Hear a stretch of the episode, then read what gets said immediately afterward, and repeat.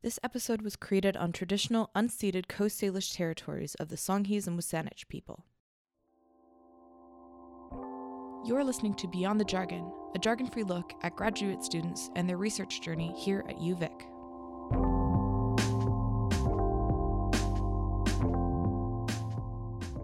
Welcome to Beyond the Jargon. I'm your host for today, Max Monday, and I have Kevin Jackman, science master student, in the studio with me today. How's it going? Very well, thank you, Max. Appreciate you having me here. Yes, of course.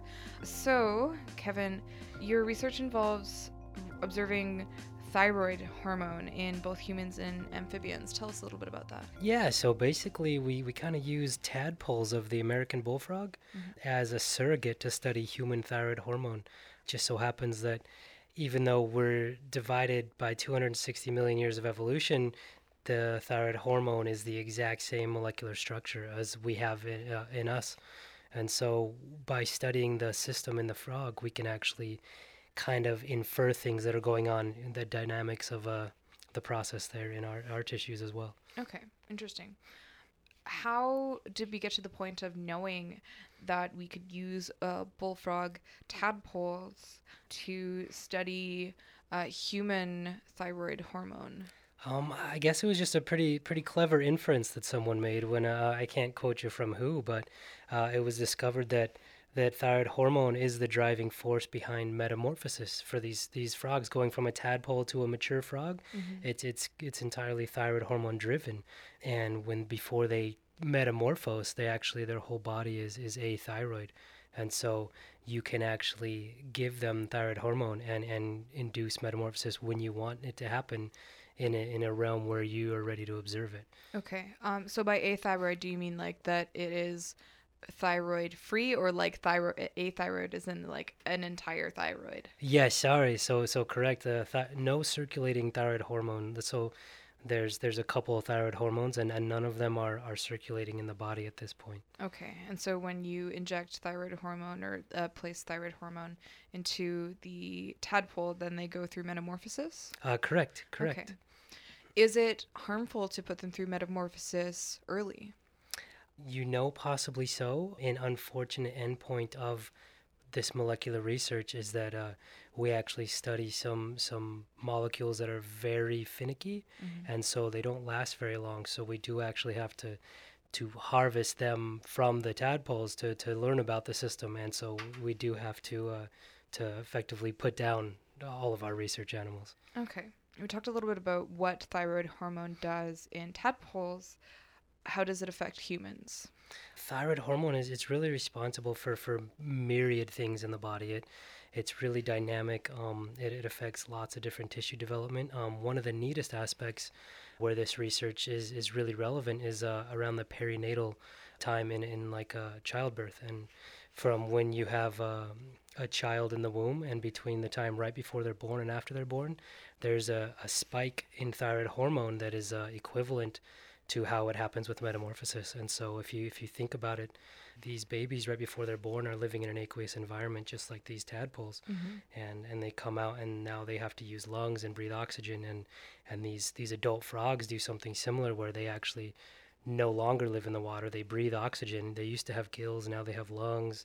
And it, it's really wild the the transformation that thyroid hormone can can cause in different organisms. Mm-hmm. So it's almost like tadpoles are in a fetal or a human fetal state until they metamorphose and I don't know if I'm using yeah in a way right? Yeah, it's really like it's really wild how similar right? I mean they they're in a state where they can fend for themselves you know unlike a like a, a, a fetus that we're carrying. But yeah really similar and really interesting in that aspect. And you can see some sort of uh, evolutionary core there, a beginning of, of why they're so similar and the molecules the same and such. Mm-hmm. Uh, one thing that I remember uh, reading from uh, one of your abstracts or uh, that you were going to present very soon uh, was something about uh, olfactory senses and the thyroid hormone. Yes, yes, that's that's the tissue that that I'm focusing on, and mm-hmm. so as we just barely discussed, um, when when thyroid hormone causes the metamorphosis from a tadpole to a, a full adult frog,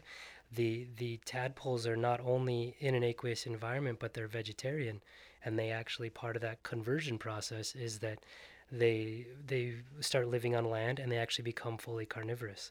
And so there's a large amount of development in in their uh, who's hunting them, who their predators are, and what prey and food they're looking for. So there, there's a lot of uh, tissue changing in, in the olfactory system. Mm-hmm. And so when that's thyroid hormone driven, if there's a disruptor or something in the environment that, that is messing that up, then uh, you can it will really affect the survival of the tadpole or the frog uh, as far as avoiding predators and finding its own food. Are you working with a team that is looking at a bunch of different effects of the thyroid hormone. Um, you're doing olfactory senses. Is there someone who's looking at, you know, other parts of the uh, of the body and how it's affected? Um, well, the the lab that I've been working in has has been looking at other tissues in the past, mm-hmm. mainly focusing on the differences in like back skin and tail fin. There, so like where the tail fin, the tadpoles have a tail that's completely absorbed into the the body during metamorphosis. So that tissue has different signaling and different pathways being involved than the back skin, which remains and actually develops further.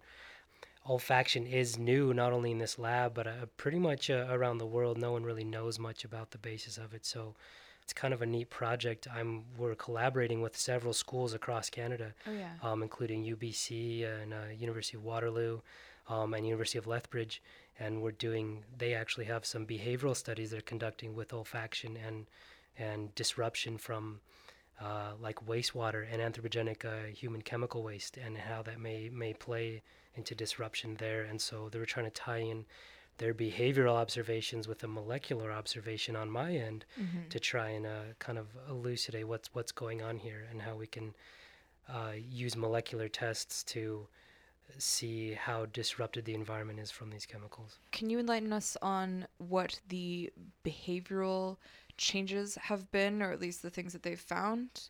Let's not so much get into um, EDC compounds yet. We'll talk mm-hmm. about that in a little bit. But um, yeah, what are some disruptions that they've seen in, let's say, abnormal thyroid hormone changes? Um, I, I don't want to say too much because I believe uh, it's it's my friend and she she's about to present I think at the same conference that I'll be at in a few weeks, mm-hmm. but she she's got all of her data up to ready to present and but uh, kind of in a nutshell, they have a, a, very simple behavioral test where they, they release the tadpole and they have predatory cues and the, like where the tadpole would smell the evidence of a predator and it can avoid or, or go near.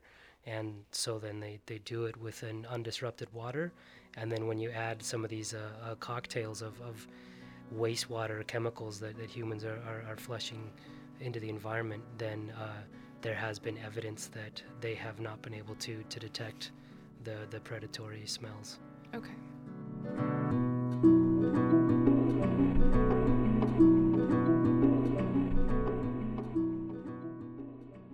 Let's go into uh, your research on uh, these tadpoles and endocrine disrupting compounds in household products. Mm-hmm. Tell us a little bit about your research there basically, uh, we threw together a cocktail from um, a bunch of past literature with environmentally relevant concentrations of, of all of these chemicals that are kind of a, a an amalgamation of things that are used in your personal care products, like you said, mm-hmm. and like just everything from from hair care to hand sanitizers, things like that that just get washed down the sink, flushed down the toilet, and uh, they all end up in the wastewater stream and all end up back in the environment and uh, especially in cases without any sort of water treatment where these chemicals have the chance to be broken down they're really they're they're flooding into the environment and their their effects are almost unknown they're, they're really it's been dumped out before anyone has even studied what effect it might have mm. so it's kind of a it's a scramble catch up process that's been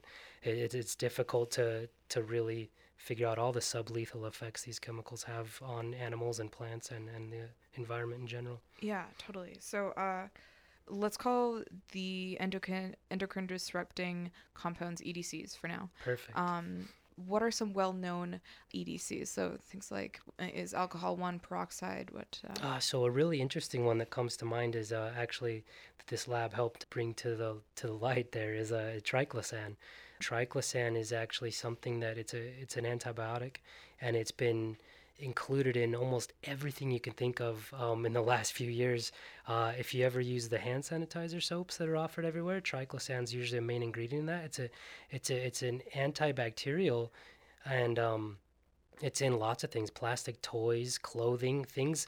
They include it in a lot of things to help try to keep things sanitized, mm-hmm. and um, it's now been found to be an, an endocrine disrupting chemical and doesn't just serve an antibiotic purpose with, with bacteria, but actually is messing up eukaryotic systems like frogs or humans and, and is is actually causing some some endocrine issues. Mm-hmm. So triclosan, I believe, just recently, as far as soon as even a couple weeks ago, the the United States, I believe, just announced a formal ban for the hand sanitizers, which is which is a really big or the maybe not the hand sanitizers specifically, but of these antibiotics in these these hand sanitizers because they're finding they're starting to cause more harm than help. Mm-hmm. So is it mainly antibiotics that uh, are the like EDCs are mainly an- antibiotics or is it other things as well? It, it really is a, a, a big mix of, of all kinds of chemicals and they're things that that are novel discoveries, things like triclosan that no one would have thought. You can't really like look at a compound and say, oh, that would you know interact with with the endocrine system, and so it's it's really just a matter of of finding them. And so that because like that was supposed to be an antibiotic only and have no endocrine disrupting ability, mm-hmm. and so it's it's there's a lot out there that we've been finding and a lot out there that are happening that we still have no idea that we're causing harm to ourselves with. Yeah, totally. So these compounds are we're finding that they're also harmful to humans, or is it are there some that are just harmful to uh, to amphibians versus like harmful to humans? Uh, yes, well, using there, there's a lot of studies out there that I, I don't have familiarity with, and I apologize, but but as far as finding eukaryotic harm, which is eukaryotes being uh, the the more advanced animals such as amphibians or mammals with mice or humans, that if it is disrupting those systems, then yes, it can definitely be inferred that it, it's involved with human endocrine disruption as well. Okay. So basically, you're finding these the EDCs in wastewater. Yes. So why is it alarming, or why is it, I guess, disturbing that uh, we're finding it in wastewater, where usually water becomes treated once it is consumed, or like.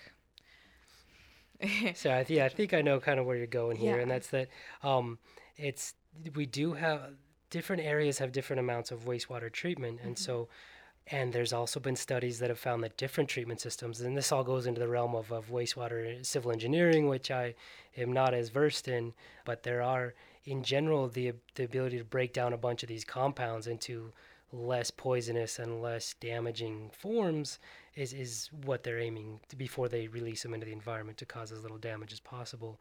Yeah. There is evidence in some studies that out of these thousands or even millions of reactions occurring in these reactors, that they're making some compounds even more dangerous based on on catabolism. And as these are broken down you don't know there's just there's so many compounds that it's it's so hard to to know their effects on everything. But the goal is to try and not cause more damage than was there before. And so so mm-hmm. as far as the general flow of things go it's it's a more treatment the better. You want to you you don't want to add a bunch of uh, synthetic chemicals that weren't there in the first place and then expose the environment to them. And so in in some areas I won't name any specifically but when there's no wastewater treatment a lot of the the debate and talk goes over like uh, fecal matter and that that issue. So if there's like a grate or something that stops that and there's no solid waste getting out people are saying that, that that's fine it's not going out there but it's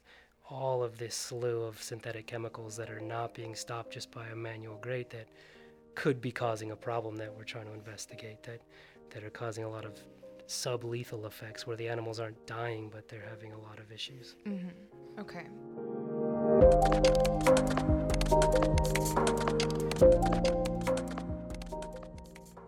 obviously taking these compounds out of our uh, household products, uh, you talked a little bit about like using other chemicals to take them out where like that would be more harmful to, to humans or to you eukaryotic organisms. What is our best way other than um, abstinence to get rid of the products or like the EDCs in uh, in our wastewaters. Yeah, so just I think I see where you're going there as Yeah. well with uh, you know like if you think of the three R's with like reduce, reuse, recycle. Yeah. Everyone talks about recycling, but recycling is actually the third part of that program, right? Reducing and and, and stuff is is the, is the the first part upstream where you can be more efficient than just recycling everything is to stop using as much. So Yeah. yeah, the first prevention being the first step of of trying to reduce how much synthetic chemical uh, you are you know dumping down the toilet or down the sink or such maybe uh, just being mindful of that. But so as not to revert uh, society all the way back to some sort of a caveman lifestyle Yeah. right? You don't have to just dismiss all of the new technologies and comforts. Is that if you're going to put those things down in, into your wastewater is is try and take care of them right? So the treatment. And so a lot of treatment plants just consist of large reactors of a bunch of uh, uh, bacteria that are, are specialized in breaking down in compounds that can break them down in an enclosed environment before they are then kicked back out into open environment Should we worry about long term effects of EDCs in both uh, tadpoles and people? Scientifically and objectively without data i can't exactly make a claim but i believe uh, if you want a personal opinion i believe there's been there's definitely been deep and far reaching effects that are already in the environment they're already out there they're already uh, manifesting themselves Mhm. and that we're already multiple steps behind and that the catch up uh, process is absolutely necessary and we're gonna we're gonna get ourselves to a point where we're no longer able to catch up. Yeah, totally. Do you think that um, with catching these things at this moment, do you think that we'll be able to uh, get back to where we were, or do you think that like things are irreversible now and we'll just we have caused ourselves irreversible damage? Well, I definitely hope that the the, the latter is not the case. Um, you you can't say it's too complex and long term for sure, but I, I believe that you know humans are pretty incredible when they need to be, and if they can, if you can band together and create a kind of a uh, sea change in mentality and start getting people to to get behind this and really actually care about the space they live in and not just about all the creature comforts and oh that's once that's down the toilet I don't care anymore. It's not in my in my house. I don't it's not my problem. Yeah. If you can develop the change in that mentality I think the technology and the efforts and, and all of the discoveries and, and things will come with it when when human minds are, are shifted that way. So it's just just a mentality change in culture. Hmm Uh, this might not be your line of work, but uh, how do you think that we can foster that change? just uh, in a positive way. In a positive way. There's there's a big clash that I, that I see in my obviously anecdotal and in my you know small realm of experience, but there's a big clash where there's people that that fight it and and don't want to be bothered by a lot of the green movement, and then the green movement responds with a, with aggression or with something. So there's there's a clash and there's a fight, and that just breeds more clashing and fighting. And so if you can just somehow using positivity to show that this is just a, a better way to do things. And and if you want to be alive and healthy and your kids and their kids to be alive and healthy then this is just a, a cultural mindset that needs to be adopted. And the, and and battling people and getting aggressive over it is not going to get us anywhere. It just ends up in a stalemate. So I, my take is to try to continue setting examples and and people slowly will will move that way. And generation by generation you can see the mindset changing. So it's just it's a slow movement but if you're always going in the right direction it, i think it'll eventually happen. For sure. there's a, a little allegory like with the the canary in the coal mine. And so the down in the coal mines they'd have they the miners would bring a canary with them and the canary was much more sensitive to toxic fumes and gases and they'd be working. And when the canary fell over dead everyone would get out of the mine and they could save everyone's lives before they died as well because you know they were a little bit bigger and stronger and then wouldn't succumb as easily and so these these bullfrogs are considered sentinel species in the environment and they soak up all these chemicals and all these products through their skin as they live in a kind of an aqueous water and land environment. And so they're much more affected and they actually you'll see them and they're dying off in droves already. They're they're already it's their their their populations are dropping significantly. And so they're our canary in the coal mine and that's the idea is to try and learn that lesson before you know it goes any farther.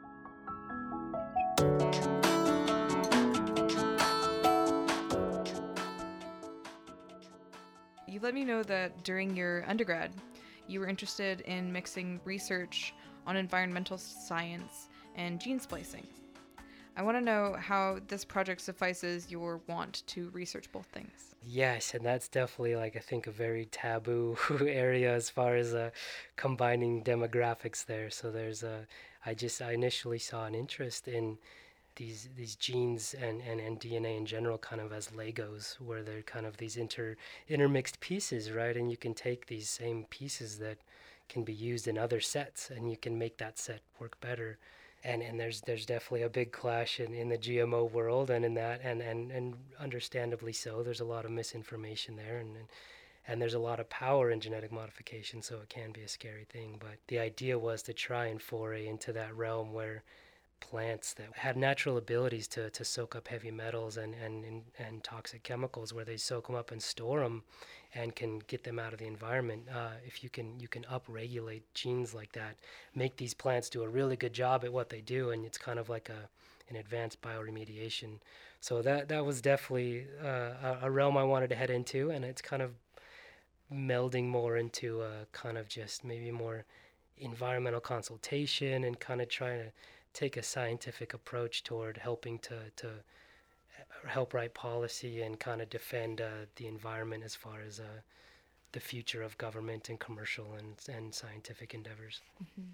I bet that uh, when talking to people about how you are interested in environmental sciences and gene splicing, that you did get a lot of pushback of being people being like, Oh yeah, yeah. they said those do not mix, and I said, you know, just just hear me out. And it takes a little little more explaining even than you know that we have time for on here, but but it's definitely a different view. It's not a black and white thing. It's uh, I guess it's kind of an altruistic view where I have this image of an incorruptible way of, of helping the environment without abusing it, and I don't know how realistic that is, you know, in in in mass human culture, but but I like to think that one day, you know, we can we can help ourselves more than hurt ourselves. And it seems like your research is going in the right direction of being like, okay, so let's find a way to um, get these harmful chemicals out of our systems, and like, how are we going to do that?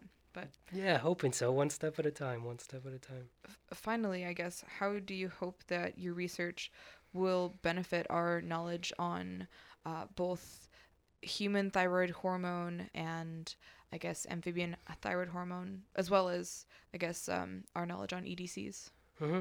That's twofold kind of that I'm hoping for, and that's that this lab that, that I work in, uh, the Helbing lab, has a twofold approach one with the ecotox standpoint, and the other one just being the actual kind of more pure biochemical research, endocrine, learning about the thyroid hormone pathway because it's not super well known even in humans with this olfaction research, um, there was actually some really a really recent paper that came out. It was in in in mice or rats, not not in in, in amphibians, but uh, something really interesting is epigenetics, and that's where there's instead of just genetics, there's actual a further play deeper than that, where your DNA is, is rolled up in knots, and there's different parts that are accessible and not accessible, and these environmental disruptors they mess with that interplay and so different parts of your dna gets locked up or opened up and you you express your all your genes differently than you normally would.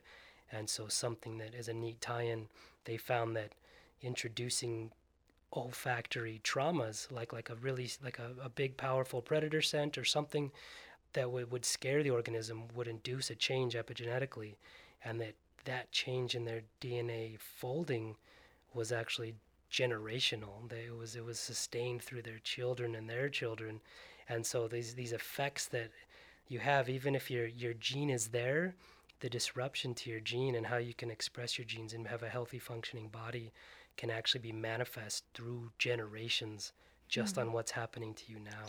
Interesting. So it's kind of like your DNA was one way for one generation, and then um, predators were introduced to your species. Then three generations later, from having those uh, predators being predators and um, you being prey, your DNA cuts some of itself off and opens itself up in other ways so that that predator is no longer a threat. Is that kind of what the way it goes? Uh, just more so that uh, the in- it affects the interplay of what's going on inside your body. So the take home being kind of like the nature versus nurture argument. And so even if so so your environment and your experiences and things that you're taking into your body Mm-hmm. um, are affecting the expression of your genetics okay. right as you speak, and that they're finding that that effect and genetic expression is being carried through generations. Even if you remove the things in your environment that have caused that harm,